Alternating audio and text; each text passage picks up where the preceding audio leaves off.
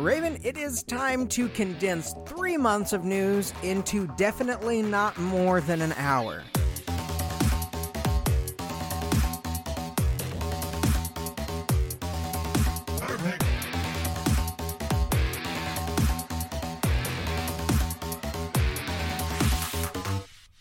Everybody, and welcome to another edition of the Making Fun podcast. My name is Casey Johnson, and alongside me, as always, is my lifelong friend, my favorite bird at RAV and Stab Miller, Raven Stab Miller. Raven, how are you, me. friend? I'm doing okay. It's been it's been a long little bit at work, but you know, I'm here. I'm big chillin', as it were. Yeah, Chillin' like a villain. I was gonna make some more rhymes, but the only word I can think of is Krillin, and I'm not witty enough to come up with a Dragon Ball reference off the top of my head. How are you doing? I'm good. Um, s- surprisingly, it has been like a really interesting hour for me. Okay. So, Sure. I got a message yesterday from my grandfather's second wife, uh, my step grandmother, and she um said, "Hey, I basically like my health is not the best, and I still have a few things of your your grandpa, some of his old like shirts and stuff. So." Hmm. like if they um if something happens to me i want to make sure that like they end up going to you so when you get some time run over to my house and so i at about 5.15 or so because she just lives like three minutes from me so i ran over Sure. there real quick and she handed you know she gave me some of his shirts and uh, a couple of other things and it was cool because it was some of like my grandpa's old band shirts. Um, cool. yeah, so it was definitely like some cool stuff that we can do with them. I think I'm gonna give at least one of them to my mom. She likes to make uh, quilts out of her dad's old stuff. Um, but then she says, "Oh yeah, I got one more one more thing. Here, hold on." And she brings in a CD.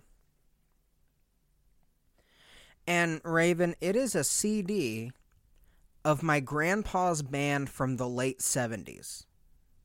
Whoa, that's awesome. And I'm like, why did you show me anything else? like, let's. And so I was like, here, give me a few minutes before we started recording because I was Yeah. running to my nearest Blu ray player to throw it in there. Yeah. Um, And yeah, sure enough, it's it's my grandpa and his band from the 70s singing. Wow. Yeah. That's crazy. That's so cool though, like just being like, yeah, everything is working out. Yeah. Like like we uh recently experienced a loss in our uh, we recently experienced a loss in our family and like going up and um being with Emily while she was looking through what I can only describe as a grandmother sized collection of phot- photographs yes. um, was very interesting because obviously I've only been part of their family for you know five six years, but watching her and her sister just get like really excited about all of the various different memories that they experienced was like always really fun, Yeah. which is better than like any physical tangible thing that you can hold, you know. Yeah. So very very very awesome to see that, but so same thing for you, right? It's like having that that that like piece of their his their life, right? Their history. And it, it really so cool. like it spurs me on because I've been wanting to we've got somewhere out in our garage and it Oh. you you know how you know how garages are. We know which pile it's in approximately, right? Um Yeah, yeah, but yeah. we've got a box of like VHS tapes and some of them are my grandpa's old bands. And um Tim, who is our lead player in Night Owl, he like knew everybody that my grandpa knew. Like I mentioned somebody that he was in a band with and he was like, "Oh, I was in a band with him." It, like it it's kind of uncanny how they know all the same people. So Right. he's got this weird intangible connection to my grandfather besides the fact that like my I I am in possession of it was it was willed to me my my grandpa's guitar that he played with for um I mean Yeah. he bought it when it came out in 1974. It's a 25th anniversary Gibson Les Paul Yeah, yeah. and I when I got with Night Owl, I I because Tim was already asking in his memory, do you mind if I would play it at a couple of shows? And then it just so happened that I was sitting behind the drum set for the first night that he was already going to play with it. And so it's it's he reminds me a lot of my grandpa in a lot of ways, but the one opportunity he's never gotten is to actually hear my grandpa.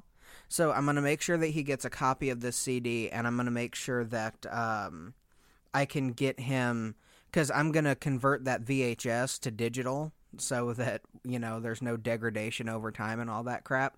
And I'm gonna make sure that he gets to see it, and it's awesome to. It's it's the kind of things, the kind of memories that most people don't have of their family. Like both of my grandfathers were on recorded albums. so I've just got these MP3 files on my computer, so it's super dope. Yeah. No, that's super awesome. That's ah, digitizing. Ah, man, that's so cool. I'm so happy for you. So, with that being said, I, I think we've vamped enough here. Um, this is part two of catching up. And this is We're sorry this episode is also late. yeah, real life got in the way again, but um Crazy how that happens, huh? but this we're going to enter and perhaps this is what the the new segment should just be called from now on because I I would deem this except over 3 months as opposed to um a week which I guess it would normally be but like this is the news according to our friendship and here's what I mean by that Mm. This is all of the stuff that we felt was important enough to send to one another. and I think it says something about us because this is going to be everything that we have sent to each other over the course of the last three months.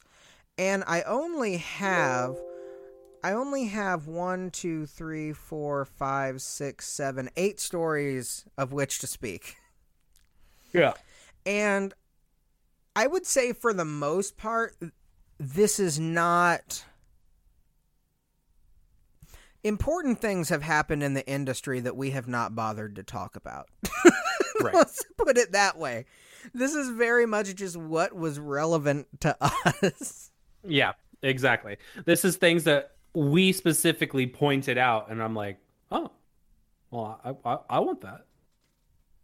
And so, yeah. The, the, yeah, I have nothing else to comment. I was going to say something else. Uh, nothing else to comment. This is the things that we thought were very important that we wanted to make sure each other saw while we were on our little unplanned hiatus. Yes. So, And here we are. I guess let's get the most painful one out of the way. Uh, I cry every time, rip my heart out of my chest, From cut my life into pieces. uh, from July 1st of 2022. And by the way, Yeah. for those of you that are counting, you're like, does that mean that they don't think anything important happened in June? You, you bet your sweet bippy it does. Yeah. Name me three important game things that happened in June. I'll wait. Um. Although to be clear, all right, the sh- the video game showcases that were important that happened in June, we did record. It just didn't get um They're lost to time. Sucker punch. Well, they're not even. no, they're well, there. yeah, I just they're just Yeah. um suckerpunch.com. Now they're talking about Infamous 2 maintenance and and but there's a disappointing life-shattering little nugget in here Hmm. that says As we approach 25 years since Sucker Punch first opened, we're proud to look back on the legacy of characters and stories we've created from Rocket, Robot on Wheels, to Sly Cooper, and Infamous, and most recently, Ghost of Tsushima. As our games continue to grow in scale and complexity, they require the full attention of our studio. With our focus on our current project, we have no plans to revisit Infamous or Sly Cooper right now, and no other studio is currently working on projects related to those franchises either. These characters are very special and near and dear to our hearts, so while we'd never say never to reopening those doors down the road, there are currently no Infamous or Sly Cooper games in development. And this is an indirect response to a rumor that had been floating around for a bit that there was a supplementary studio who was working on remasters um, and or remakes. Obviously that nomenclature is really weird now but infamous 1 and 2 and the sly cooper games. And now we know that that is not the case which is tragic, Raven, for a number of reasons, but the person that I feel most sorry for is my friend Dawson, who twice to three times a week he would mention that rumor. Yeah. And when I tell you it ruined his week when this happened, like it was one of those things where randomly he would just bring up how hurt he was. Oh yeah, this is uh, everything. This is everything everybody has to do at work today. You know, we got to make sure that the shelves are stocked. And uh, oh no, here comes Dawson. He walks up and it's just like well, that's just "You normal. Remember, you guys remember Infamous? I don't know how he sounds, but yeah, you, I you were shockingly close. it's just I I feel that on a personal level, right? Yeah. Yeah. But there is a silver lining in all of this. They haven't given it to another studio to fuck it up, yeah, that's so they might that's come true. back eventually. Yeah. So whatever it comes out, it will be good given Sucker Punch's current track record with the games that they've been releasing. Oh yeah, yeah, hundred percent. I mean, especially considering I'm still working my way through Ghost of Tsushima, and Nia just played and 100 percented Second Son. Mhm. So it's, which it's weird to think that, like, we would be playing Second Son, and I'm like, the next thing that they released was the Samurai game. It's crazy. Yeah. Um, Yeah. but for me, I think the disappointment comes into the fact that, particularly Infamous 1 and 2, I think are prime candidates that a a remake or a remaster would be like perfect for them. Yeah. Um because I've made a couple of different attempts to play those games. I did not play them when they first came out. I never owned a PS3 ever until like Mhm. last year. Um Yeah. And Dawson and I often lament this amongst ourselves. They are part of that little nugget of history that they just do not quite hold up. It's a little tough to go back to, especially if Second Son was your first experience with Infamous. Yes. Um and I would love the chance to properly play and appreciate them without being like, "Oh man, I bet this was awesome at the time." Yeah, I I'd it, it's one of those things that it'd be great if instead of like a new game, obviously as much as I'd want a new game, it'd be just as cool to see them do like a uh, a remaster of 1 and 2 in the Second Son engine. Yeah. Just with that with how much more free and open it felt, I think it'd be a lot lot cooler. Mhm. Um, but who knows if and when that will happen. yeah. And I I do kind of find it a little mind-boggling Sure. that they are I mean Ghost of Tsushima obviously so good and a big success and blah blah blah blah blah. But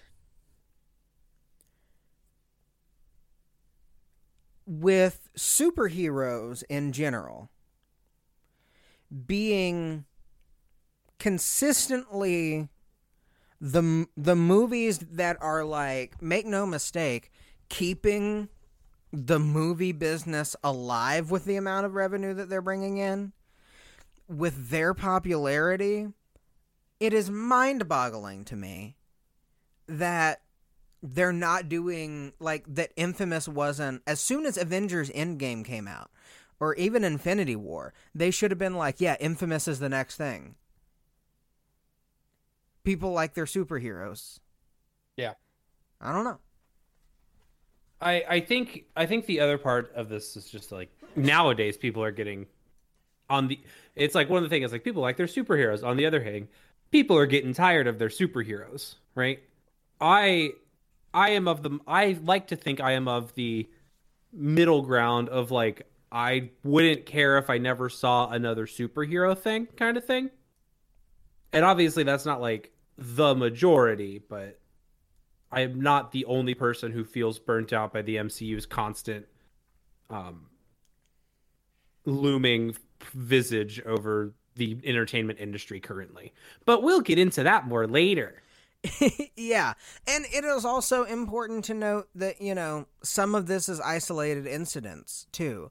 Because, Yeah. like, the numbers certainly do not support the notion that even a, like, a large portion of the market or a sizable enough portion of the market is that burnt out. Um, like the the movies are still doing incredible numbers, so I would think that there would still be something there for them to do. Um, but nevertheless, Skate Four. I've been waiting. I I I've been waiting a couple of months to talk to you about this. I've been excited.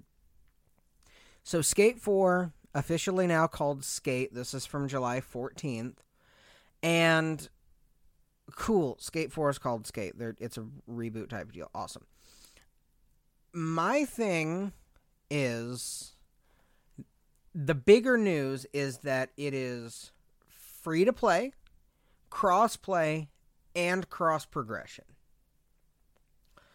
And of those three, I think free to play is the biggest thing for me. For sure. And weirdly enough, there was a lot of backlash from the free to play thing. And I, I, guess I shouldn't say weirdly enough because there are certainly a lot of free to play games that do not uphold the concept of consumer confidence, particularly with their microtransactions. But there are a couple of different reasons that I think that this is by far, and it's not even close, the best direction they could have taken with this game. Mm-hmm. Number one, in regards to their microtransactions, they have set four internal rules for themselves. Those four rules are these no pay to win, no map areas locked behind paywall, no paid loot boxes, and no paid gameplay advantages. What this is going to mean is microtransactions are going to be merely cosmetic. They are not going to have anything to do with gameplay. And you are going to know what you're buying. Or, at the very least, you are going to know that you're buying the currency to buy this specific thing, whatever plan they decide to implement. Yeah. And in the case, it makes me think of a couple of months ago. And by a couple of months ago, I mean a couple of months ago in podcast time. So, like five months ago. when we were talking about Game Pass, and the the numbers have shown that consumers still feel inclined to pay money for games that they got on Game Pass. Whether Mhm. that be purchasing it outright with the discount, but more so in the cases of microtransactions. The numbers show that if you get a game for free, you will com- feel compelled to give the developer a little bit of money as a reward because you didn't pay for their game. This model is the kind of thing that can bring back the era of the double A, Mhm. where it's not a small indie game, but it's not a huge budget AAA title. And for a company like EA, Skate is a passion project for this team, right? And so Skate probably would not get released if they weren't working with this model.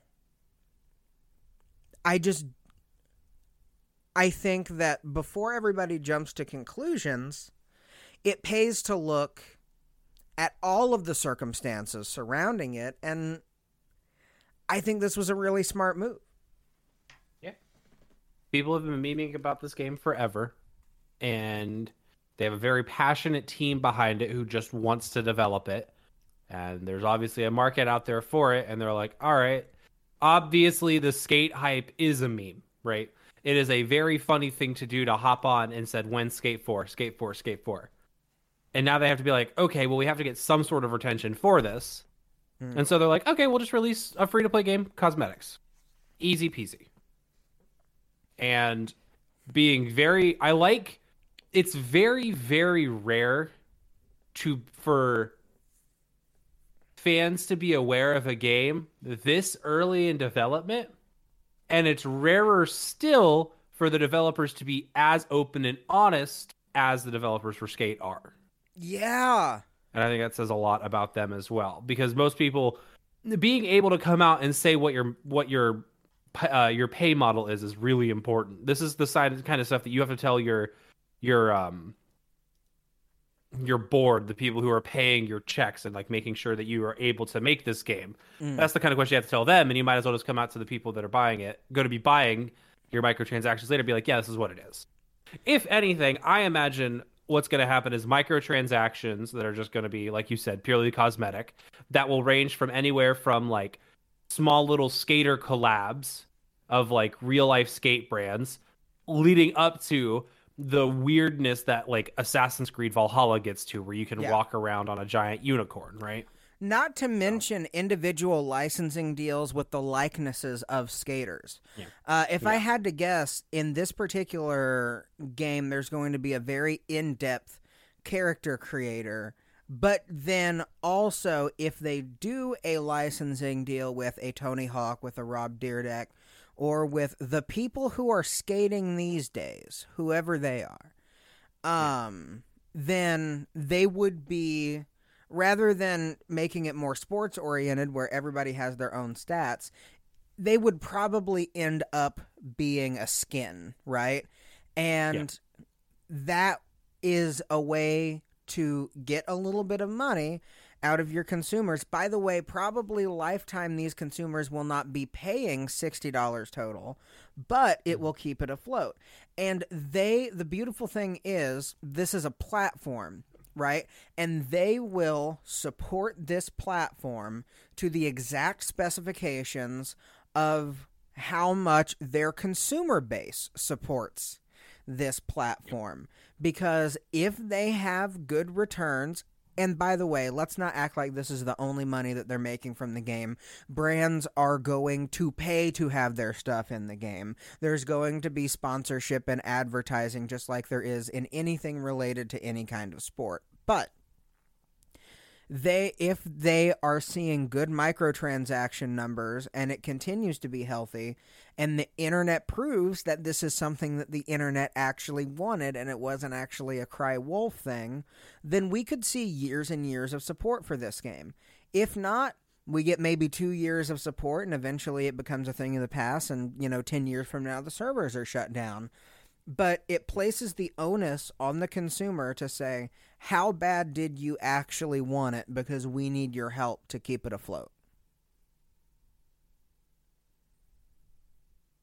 Yep. I uh, sorry, I'm sitting here thinking to myself like I can't wait to just like get in an online lobby and just play skate. yeah. This is going to have that same kind of feeling of like when it comes out that Fall Guys did where I just like have a bunch of friends and we all just like sit down and like dink around and skate around and have fun. And I'm just excited to just, you know, have a good time. I think this game is going to be the game to do it. But, you know, we have a couple years to wait, so not holding my breath. well it's time for ac watch once again Ugh. two reports from two separate weeks. This one broke on Ju- June 14th when Assassin's Creed announced that there will be a future of Assassin's Creed event in September. That's going to be a big deal. But then we get this report from Kotaku and according to Kotaku, right now there are multiple Assassin's Creed games in development. There is Project Rift, which Project Rift is described as a standalone Valhalla DLC. Um, which is going to essentially fill holes in the release calendar. I now personally what I think is probably going to end up being the case given given the way that that game went is this is going to be where you play as Basim, right? It has to be. Yeah. That's that's the rumors that I've been seeing and the speculations that I've been hearing. And I think it makes sense because now, don't get me wrong, Assassin's Creed has definitely dropped the ball before on releasing like kind of just leaving these cliffhangers like we still don't know what happened to the person in Black Flag. Mm-hmm. Like that whole like real life section just got dropped, but I definitely think with the popularity, especially of Valhalla, that they would want to be like, yeah, let's let you have play as Basim, and like this will be after the events of the raid on Paris, and you get to see kind of how Eivor came to the what becomes the United States. Yes. Um, because the one thing that we never learned with Eivor's journey is how and why Avor ended up buried where he got buried. He Yeah. he she I don't I don't know exactly which one is canon. They Yeah. I, I- I think it's just easiest to say that because honestly, honestly, I've really liked how Ubisoft has portrayed Eivor kind of as like a minor thing here. They've like back and forth in their marketing materials and their ads. They've had both male and female, right. to which really like solidifies it being your own choice, um, which I think is really cool. So I just refer to Eivor as they typically, or he because that's the one I chose to play in my recent playthrough. Right. Yeah. I, I, I, I chose the male as where as well, mostly because um the female sounded like she had just smoked eighteen packs of cigarettes, um, and I, I couldn't deal with the scruffiness of Sure. of the voice. Um, so on top of that, there is this idea also called Project Red, which Bloomberg's Jason uh, Jason Schreier has reported that Red is actually part of this Assassin's Creed Infinity concept that we have seen floating around. And of course, Assassin's Creed fin- Infinity is has been sort of this nebulous concept that we've been hearing about, but Raven, for those who may not know, what is Infinity or what is reportedly Infinity?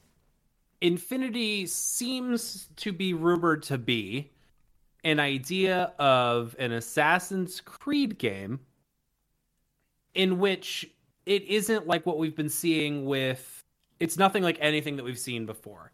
It takes a character, either new or old, and will give you a short story that you get to walk around in their world on in an episodic sort of adventure. So you have like the one here for Project Red uh, is rumored to possibly be set in Asia as part of Assassin's Creed Infinity. So you'd be playing as an Asian assassin walking through a time period in Asia, and you get to see this like bite-sized area. And Assassin's Creed Infinity would kind of be like the game launcher for it. You would buy Assassin's Creed Infinity or get it for free, I imagine, and then ha- be able to purchase downloadable content in the future for the stories that right. you want to play. Yeah. Um, which, if this is true, I am very excited about because I just want more contained Assassin's Creed, and this is exactly, exactly. what I will get. And that, that Infinity, I think that's another thing, and we've talked about this before on the show, but like a lot of people, again, as soon as they heard the words live service, because live service has been done so terribly so many times, people started immediately crapping all over it. And what I think people have to understand is if you get a $15 story, right? Like I I think about the beginning of um of Assassin's Creed 4 where it's like the little um there's a little Abstergo launcher and like you choose the pirate one. Yeah. But then yeah. there's the other ones uh, that are there. Yeah. Um I think it wasn't it wasn't for Black Flag. I think you're it's for Unity is the one it's for. Minor semantic. Is, yeah. But I'm pretty sure it's Unity because it's you end up like going back to a siege in like a European thing because I wanted to show. Anyway, doesn't matter. And um, the point is is that you have this launcher and that you could choose what assassin to play as. Right. And I think then if you could get th- this is my question that I ask the consumer. If you could spend $15 for an Assassin's Creed, let's say an Assassin's Creed 2 sized game, maybe a little bit smaller that's essentially what we're talking about. Granted, I don't know if it's going to be at the $15 price point or anything like that, but these smaller contained stories, people are acting like it's only going to be two hour DLC. Like they're going to be smaller contained games, from what I'm hearing, which basically sounds like a return to form. So, for the Assassin's Creed purists like ourselves that like our Valhallas but miss our Assassin's Creed 2s, we get that and then every once in a while we get a big open world RPG to to smack around as well. I don't think I, I don't see a downside to Assassin's Creed Infinity, and it looks like we're also getting some standalone DLC too. So I assume that we will know more, much much more in September. Yeah, uh, it, we're in this part of Assassin's Creed, right, where we recognize that Valhalla does well as its own standalone thing. Yeah. But people have been complaining about the form and the function of Valhalla for or for Assassin's Creed for a long, long time. And mm. so I think we're going to be seeing kind of both sides of this. We have these giant, expansive open world games that Assassin's Creed is, and then we have Infinity being the return to form. And honestly, even if it's like $10 for like a five hour story, I'd pay that every once in a while just to be like, oh, yeah. I like this setting. I like this history idea and then pop in there and do it. Besides, when they uh, inevitably sell like the sets of them, I mean, come on. Yeah, yeah, yeah exactly. And it's like not there's not like there's not going to be a sale. There's so many different things that can go on. well, speaking a little bit earlier of I cry every time. I I would like to pivot over to something that frankly, I'm a little bit angry that we even now know that it existed because yeah. I am so sad that it did not come to fruition. I got a little sick to my stomach when I read this. Mm-hmm. So, Avalanche Studios, who you may know as the team behind the Just Cause series, were years deep in development of an open world Iron Man game. And when the Disney Marvel merger took place, they they pulled the plug. And you know, Raven, even as a lapsed superhero fan such as yourself, this still is a little bit of a gut punch, is it not? Because that would have been so dope. Yeah, well, it would have been cool with our knowledge of how video game movie video games are made now. With like a Spider-Man level quality of a game. One thing that I think that really needs repeating and like to be emphasized, this game was canceled in 2012. I cannot think of a good movie video game that was made in 2012. Okay, but, ho- hold on, hold on, hold on, hold on. This was not a movie video game. Or eh, regardless, like a video game, like uh, a video game based off of an IP of like a comic book character or a movie or a popular media that's getting into the video game field. Could the Just Cause people have been the people to do it? I mean, probably. But I had thought because I didn't get this link, I just saw like the headline and kind of read through the tweet and whatnot. Um, I didn't realize how long ago this had actually been canned. But, okay, but okay. Here's my thing. Just Cause 3 came out like 3 years later. So sure. what what I'm saying is with their knowledge, right, of flying mechanics and gunplay and gunplay while you're flying, my personal theory is that this probably they took the engine that they had developed and this kind of turned into Just Cause 3 a little bit. Mm-hmm. And oh, sure. knowing how good Just Cause 3 was, it's the most pure fun I've ever had playing a video game. Running around, flying around, wingsuit, parachute, traversal, blowing things up. Imagining the Just Cause 3 format because they were in development for a couple of years before it was ultimately canceled around 2012. So presumably this places it around a 2014-2015 release date, which is right at where the Just Cause 3 time slot and uh, they also released Mad Max around that time ended up being. So assuming that that was the game that we were getting, it hurts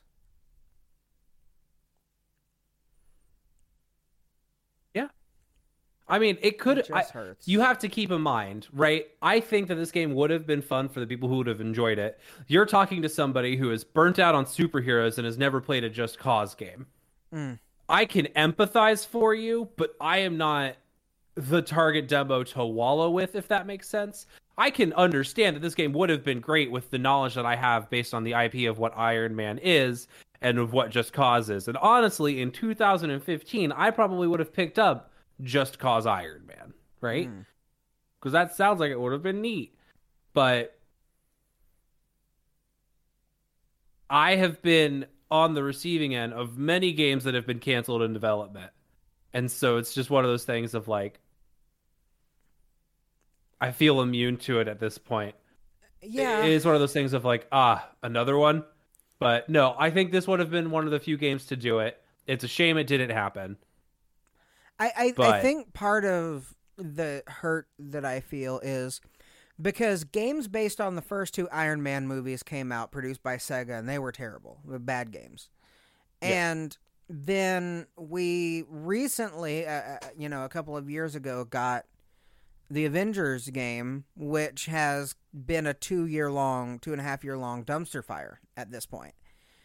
And knowing that with movies based off of I or with games based off of IP specifically, there's so many like near misses of ah they just picked the wrong studio to do it or whatever the case may be that knowing that this studio's skill set would have worked so well with this IP is like it's it's it's like a fever dream. It's unfathomable to me that there's test footage of it out there somewhere, you know?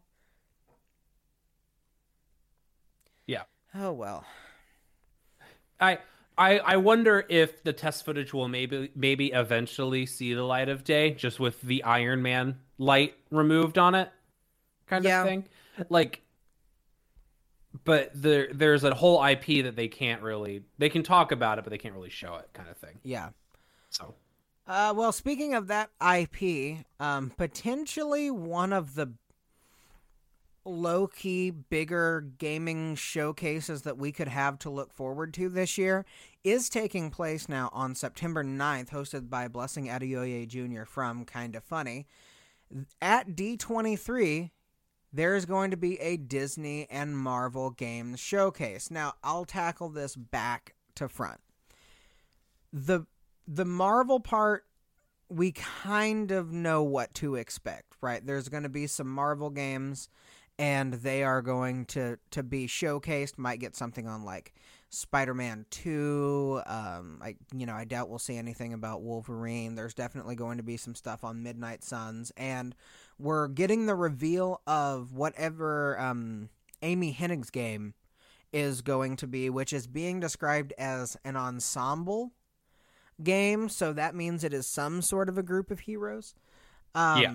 So that's going to be interesting to just see what that is. But if we can back up to the beginning,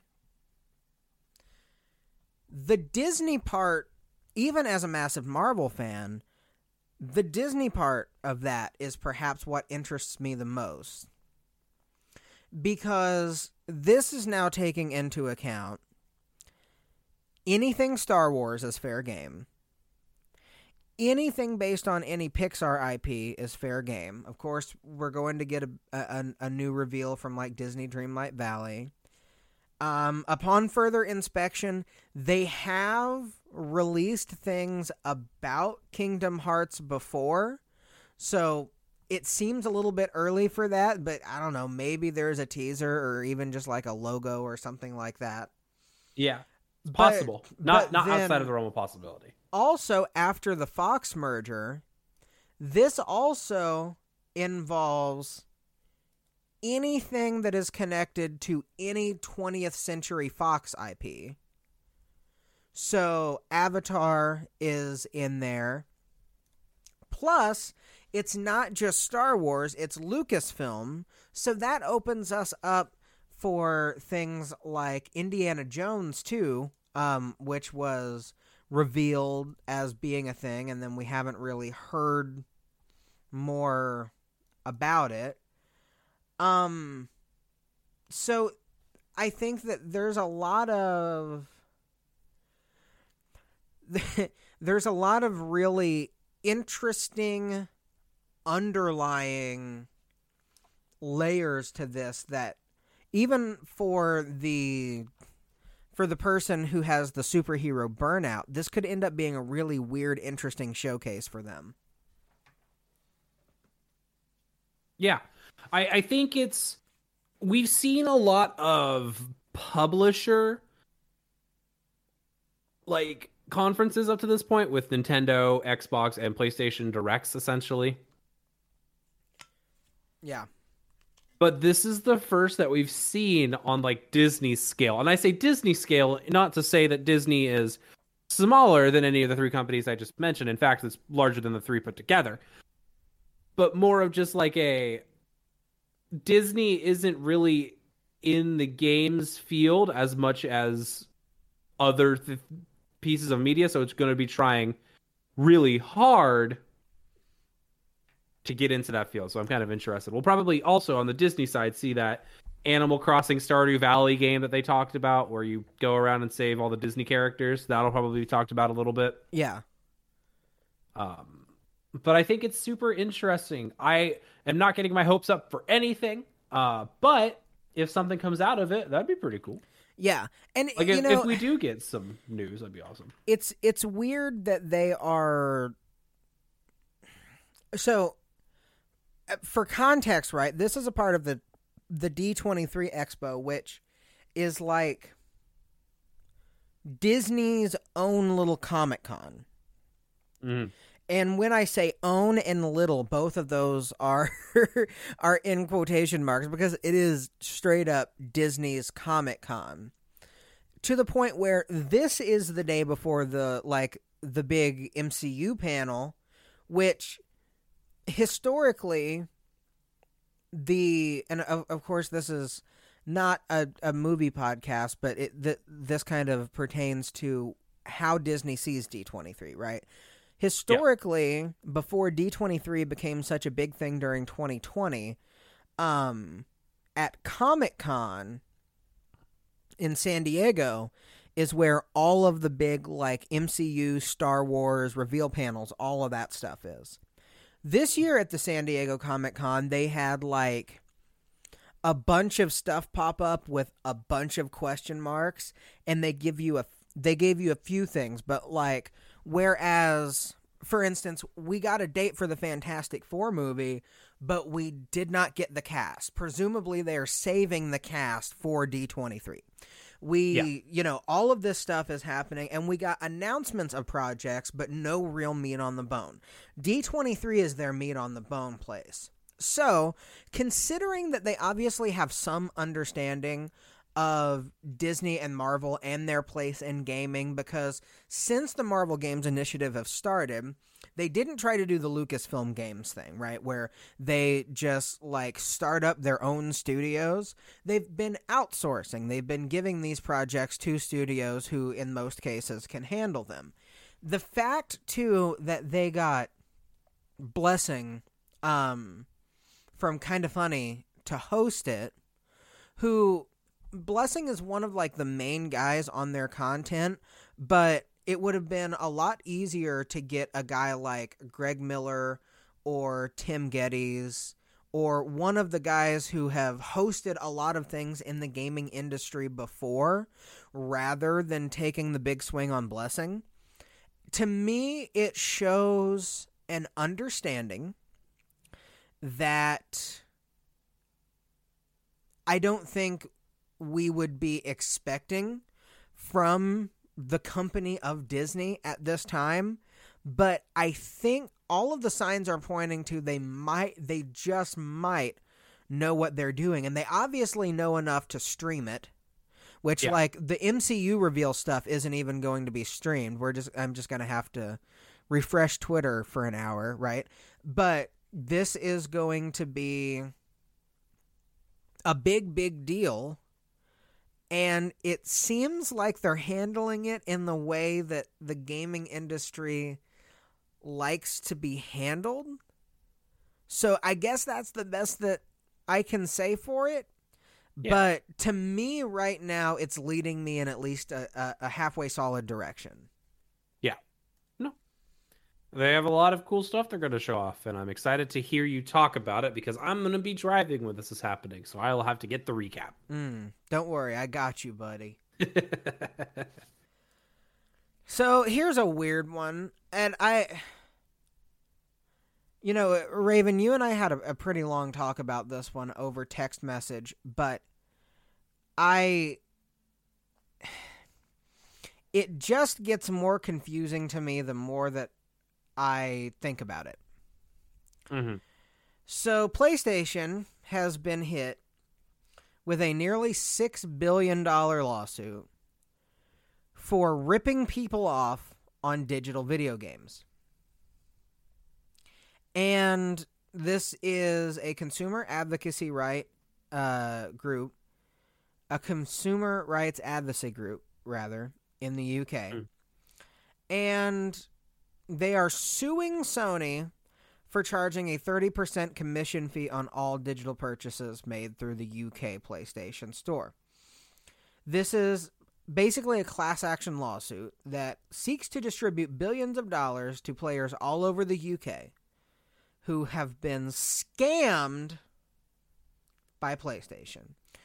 Which I think is the first interesting wrinkle of this is this is not on behalf of the developers who have to pay the commission fee. This is not on behalf of anything other than just like people who they believe have had to pay more for games because of said commission.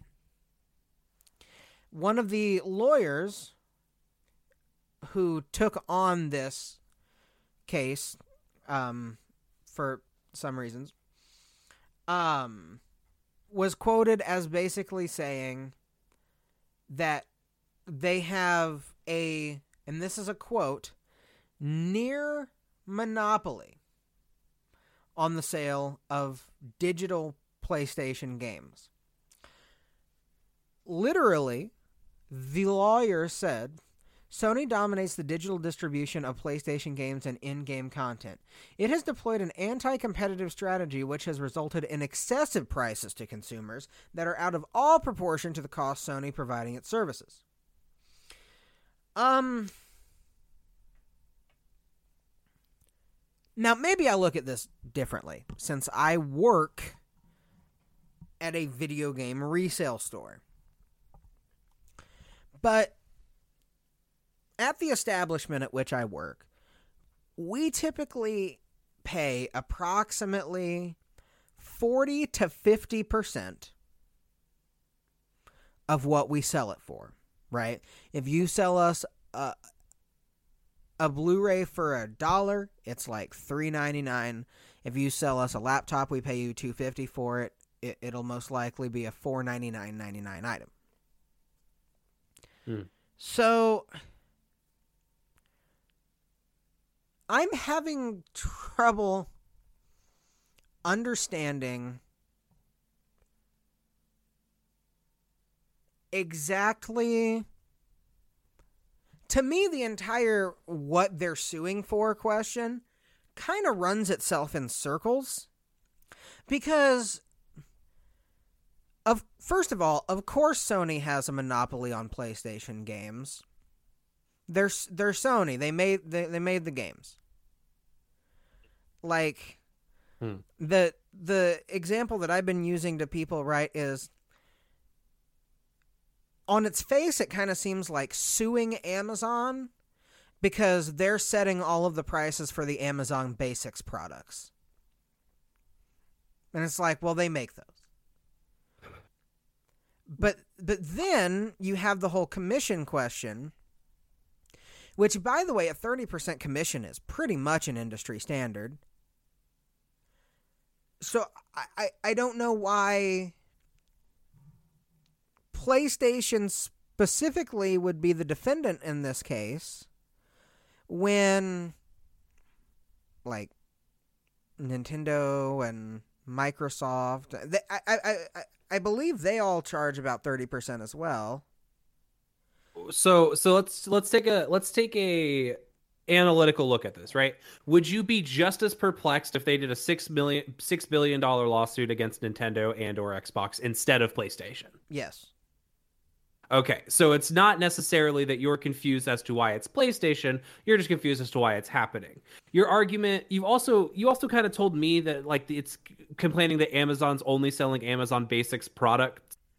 The difference being that if I go to buy an Amazon's Basics HDMI cable, right, and I go, well, you know, I'm gonna go buy a different brand of H- I'm gonna go buy this HDMI cable somewhere else the, the difference is is that PlayStation isn't making every single game that's on the marketplace. In fact, they're making shockingly few. So it's it's less of I'm going to go buy the Amazon Basics one and more of a I'm going to go buy an HDMI cable. On the internet, I have the I have the choice between Amazon, Best Buy, Target, Walmart, and the list goes on.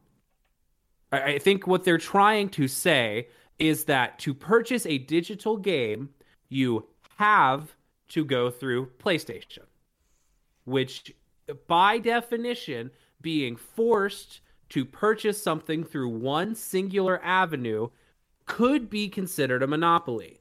I don't think that this is a monopoly. But even, I want to get even, that out there. Even even But- so though, you can buy digital codes on other retailers too. sometimes that you can't buy 100% of digital codes, right? I can't go and buy a digital code like going to uh let's see like GameStop or something. They don't have 100% of the PlayStation Store marketplace on GameStop's website. That being said, I I like I said, I, it sounds like I'm being contrarian and against you. I also agree with you that I think this sounds a little bit silly, but I think that their ground has a little. I think that their stance has a little bit more credence than what you're allowing them to have. Like being able to say there's nothing else on the PlayStation marketplace to purchase, there's nothing else on PlayStation for me to purchase digital products is at its face value factually correct. But it, it- like you were saying, you can buy digital codes elsewhere. It- It's not it's not a one and done thing. What really this opens up precedents for future cases. Is it okay for digital manufacturers to only have one available store on their platform? Because this can open up to things such as smartphones and smart TVs. Mm. Anything that only has one store to purchase things from, right? Like on my Pixel, on my Pixel 4a 5G before I had changed it out, I had only the Google store, the Play Store. But on my new S22 Ultra, I have the Play Store and the Galaxy Store, so I can choose which one of the two I want to get an app from. Rarely will it come up that there's a huge pricing difference between one of the two apps at all. I'm going to be doing most of my app downloading through the Play Store, right? But I think that they're trying to put out a big number to see to get into headlines, and they're trying to see what they can do and how they can push this to make a legal precedence change. I Does that make sense? it it does except for one thing. Sure. Well, I, I get I guess two things. Number one, this is I, I, I okay, I, I guess it all comes down to one fundamental fundamental point for me, which hmm. is all of this would make sense if they were advocating on behalf of developers. But this this is Their their their claim is that the 30% cost to keep the PlayStation Store operational, which is the only store that you can purchase from, is charging consumers 30% off the top to pay for PlayStation to keep their store open. Their argument here is that they're trying to say you can only PlayStation is making it to where you can only buy from their store and developers are charging 30% extra to meet their price so that way Sony can cut off the top. Their, their argument from what I'm understanding kind of glancing through it I haven't read through the actual legal documentation um is is such that the it's like this thing of the uh, PlayStation and the other developers that are on their platform are kind of working together to get more money out of people in the UK, which is a is a hot subject right now because the world has been through a recession, not a huge one, mind you, but it has been on a downward trend of money available just due to various worldly reasons. This is also eh, eh, there's a very important paragraph at the bottom. Um, is that the what we talked about before the Epic versus Apple argument, in which Epic was upset that they had to pay a thirty percent fee to Apple, which that makes more sense, Right. Whenever you think about it, because Epic is the one who has to pay that thirty percent commission, but all of that money just goes to Epic when in reality the person who's paying that premium is the person who's paying for the product, right? See, and that's the thing. Is I'm not so sure, and of course, this I guess is the crux of the legal argument, but I'm not so sure that that is the case. I I don't. You're not sure that the uh, to, to clarify, just so I'm on the same page, that it's the the thirty percent is paid by the um the the people, the people who are purchasing the product. You don't think that they're paying Right, the right, thirty right, percent, right. or is it something else? I correct, but let let me put it this way, right? For a seventy dollar game, the if you take thirty percent off of a seventy dollar game, you bring it to fifty, right? It's forty nine is Forty nine dollars. Yeah. So, let's say that PlayStation says uh, magically tomorrow does away with the 30% commission fee. And I'm going to buy Saints Row, which I'm not. Um, we'll get to that later. But I'm I'm going to pay $70 for Saints Row. Sure. So tomorrow they take away the commission fee. Do you think that THQ is going to be like, great, that 30% no longer comes off the top, so we're going to lower the price?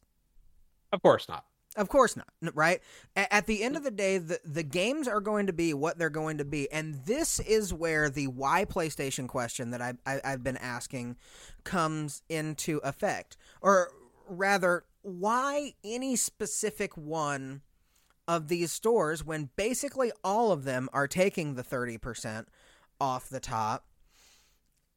Because if you buy the game and again, now we're not talking digitally, but by the way, games are printed on disc too, and they're the same price. So, not okay. Not every game. You can't go out and buy Stray on the Right, shelves right, of right, right, right, right. No, right, right. I mean- I think I think that's the big thing that we also have to recognize too. But if you buy this game, or if you buy a code or something like that directly from the Yeah. the developer, and uh, like if I were to go on saintsrow.com and buy the game from them, which I'm not, but if I were, same price. Yeah.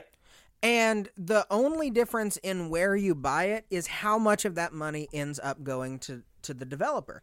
I, I reject the the legal notion that because of this thirty percent, we the consumer are being ripped off. I think there's more of a case to be made that it's unfair to the developer. That that perhaps I, I can get behind a little bit better. But it's impossible for them to file that kind of litigation on behalf of the developer because the developers all signed these agreements. Right. And like I said, like I said at the top, I don't disagree with you. I think that this is a very weird case for them to try and take the stance on. Yeah, why But- why this hill, you know? Why the exactly? Why this hill? But I've also seen weirder things come out of weird hills to die on from the UK, right? We we have seen Apple and other phone manufacturers being forced to swap to Type C charging to have your phone be for sale in the UK. Yeah. which I will be on the record to say, and I think it's a non-controversial opinion here, is a good thing.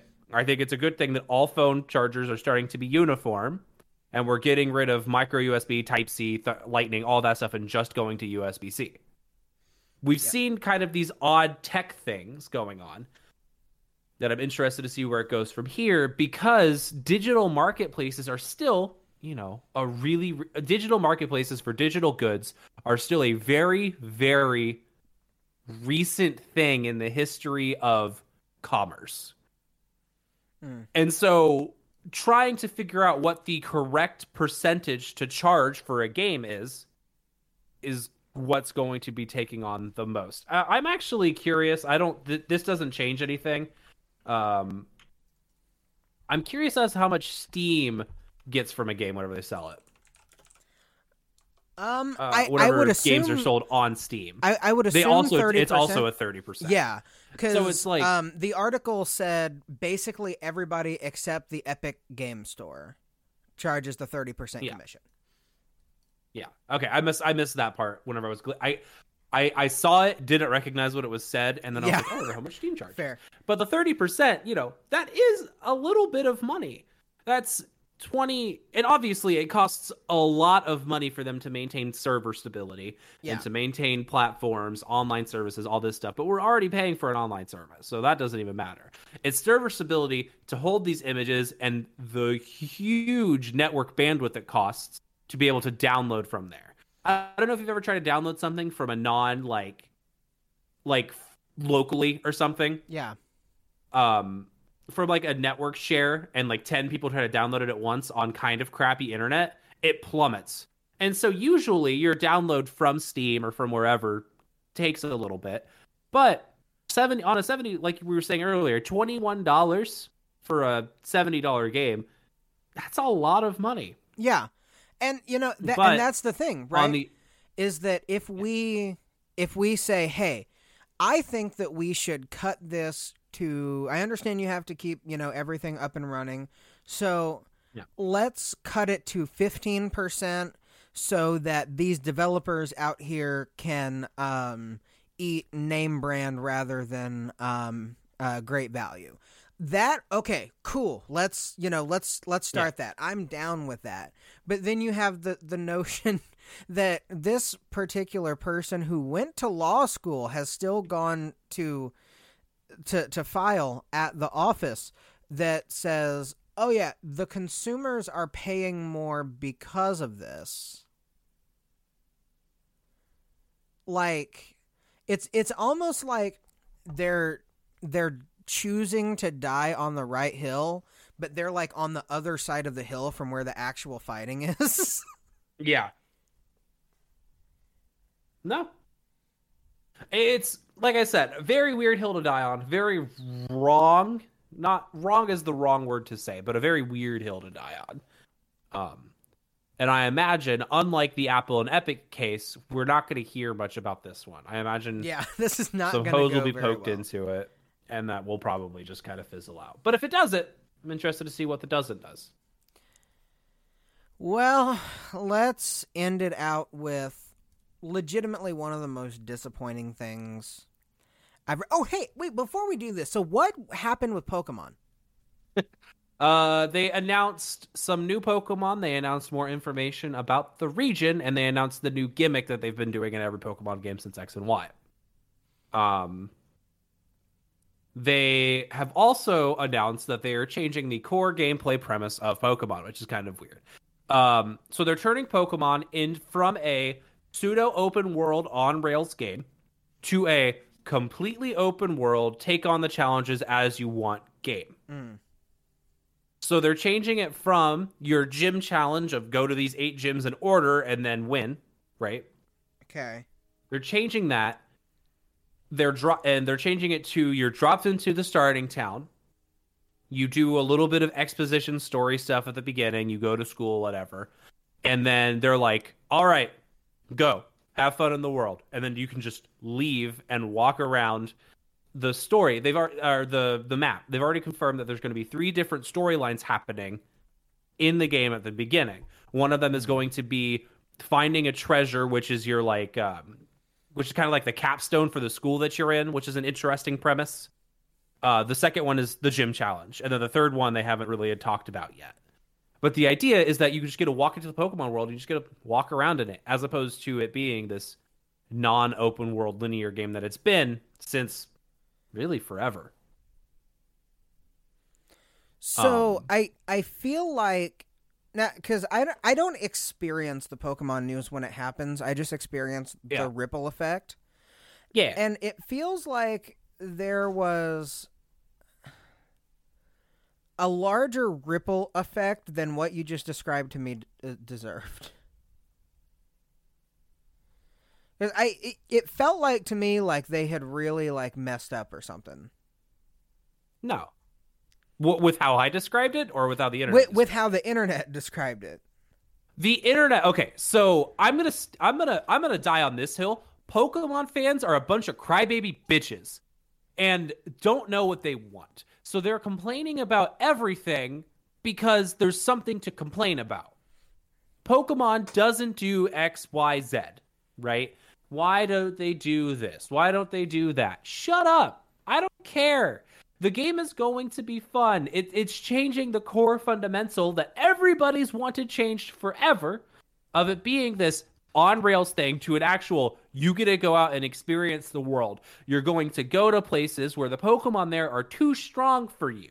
You can't catch the wild Pokemon. But the town, the gym challenge is probably going to be set up to where you can walk in there and you can just do the gym challenge with the level Pokemon that you have because they're going to scale it accordingly.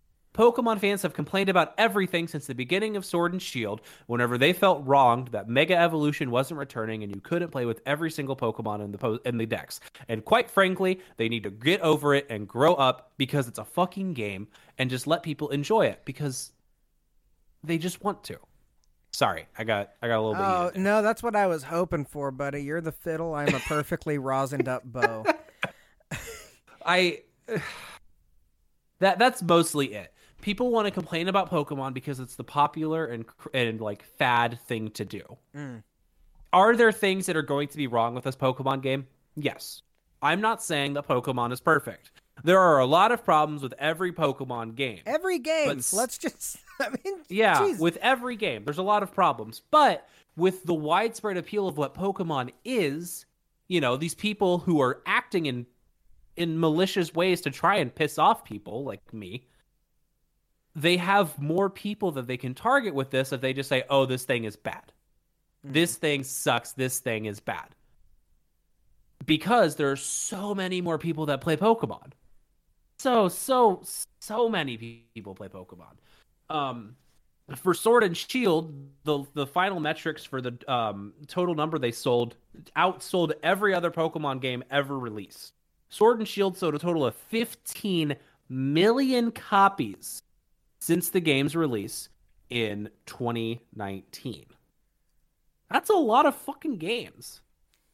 That's like a lot of games.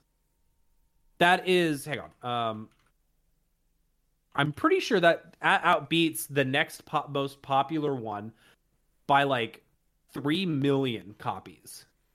Mm. Um, and I obviously could be incorrect here, but I am stalling for time while I look for Pokemon games. Here we go. So, Sword and Shield sold 14, sorry, uh, 13 million copies alone in Japan, I think is what it was. They have sold a total uh, quantity of 24.37 million copies as of the one that I am looking at here Mm. which is with a gross profit of thirteen million dollars, just gross amount of money made off of that game since its release in 2019. Um, in comparison, the single game that so afterwards that sold is Pokemon Red, or Red, Blue, and Yellow sold more, obviously because they're fucking Red, Blue, and Yellow, or Red, Green, and Blue. Sorry. Uh, the next closest one after Sword and Shield is Gold and Silver at 23 million units sold.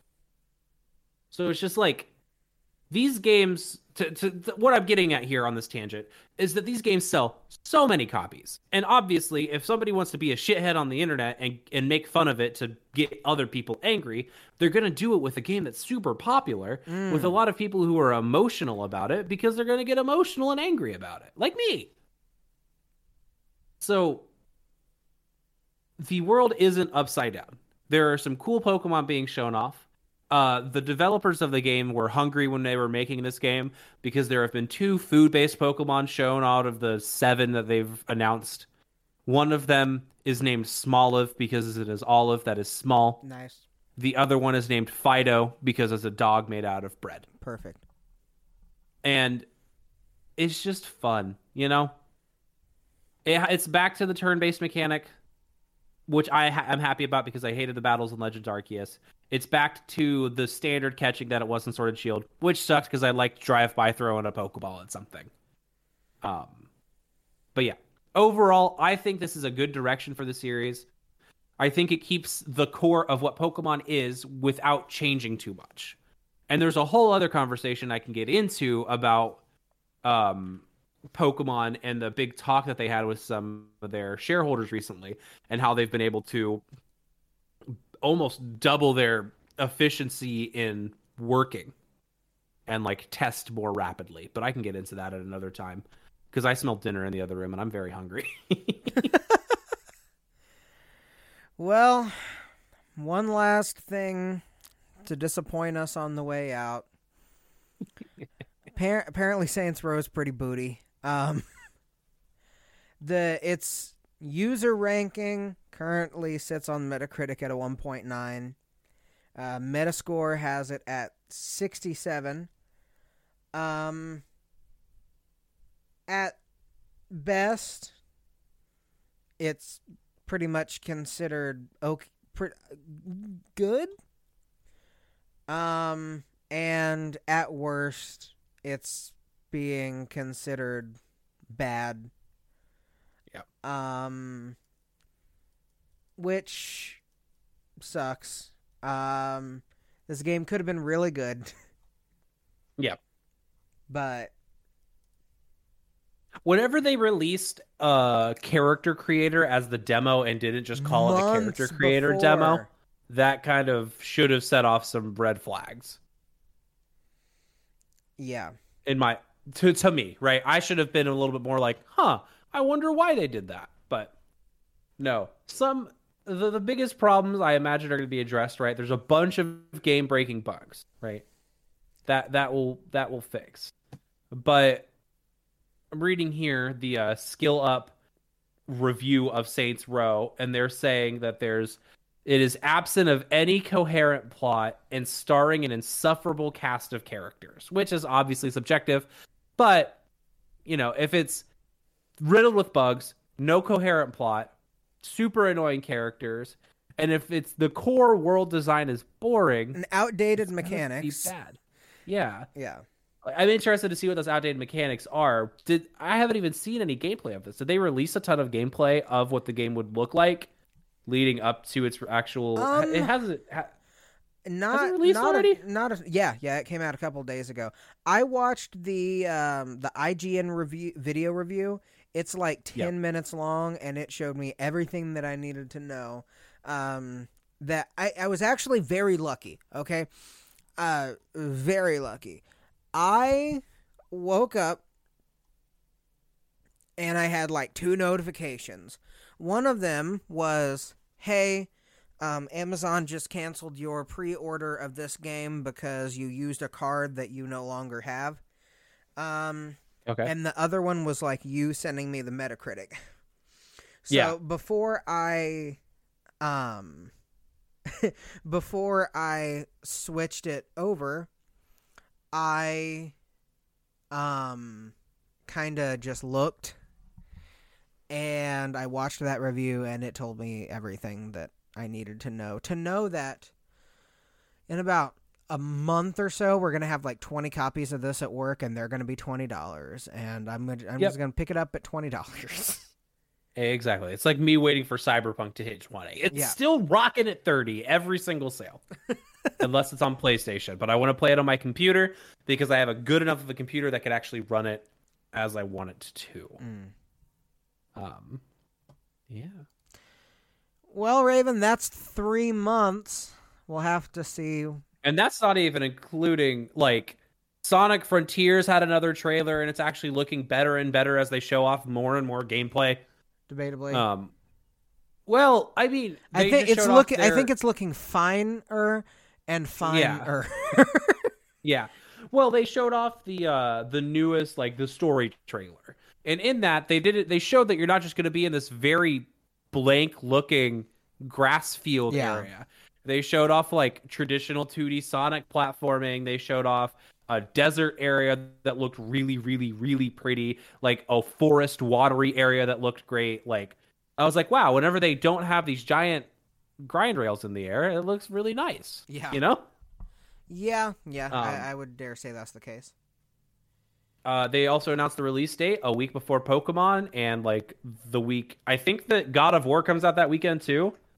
Mm, yeah, it's, there's there's a very stacked 2023. I can't wait till we get to our 2023 preview shows because so much stuff that was even on our 2022 preview shows is now on the 2023. Yeah. Sorry, Sonic Frontiers, they announced they're releasing the day before God of War Ragnarok. Yeah. So, yeah, there's things are getting pushed back, and that's pretty all right. I'm interested to. Yep, exactly. I couldn't have said it better myself. Raven, thank you so much for joining me today. Anytime, big dog. You would you like me to tell where the people where they can find us? I would love that. They can find us on Twitter and Facebook uh, at Making Fun Pod. They can find you, Casey, on Twitter, Instagram, and Facebook at Casey on the Drums. They can find me, Raven, on Twitter at RAVN Stadmiller. Uh, and they can find our podcasts, like the one that they're currently listening to, wherever they listen to their podcasts. If you're already here, make sure you subscribe for updates. Uh, let us know uh, what game you're most disappointed in this year already. Mm-hmm. And um, also, while you're at it, please tell us who you are. Uh, big number make brain go burr. uh, well, folks, we will talk to you next week, hopefully. And uh, until then, he is Raven Stadmiller. I'm Casey Johnson. Please do me a favor and go out and brighten someone's day.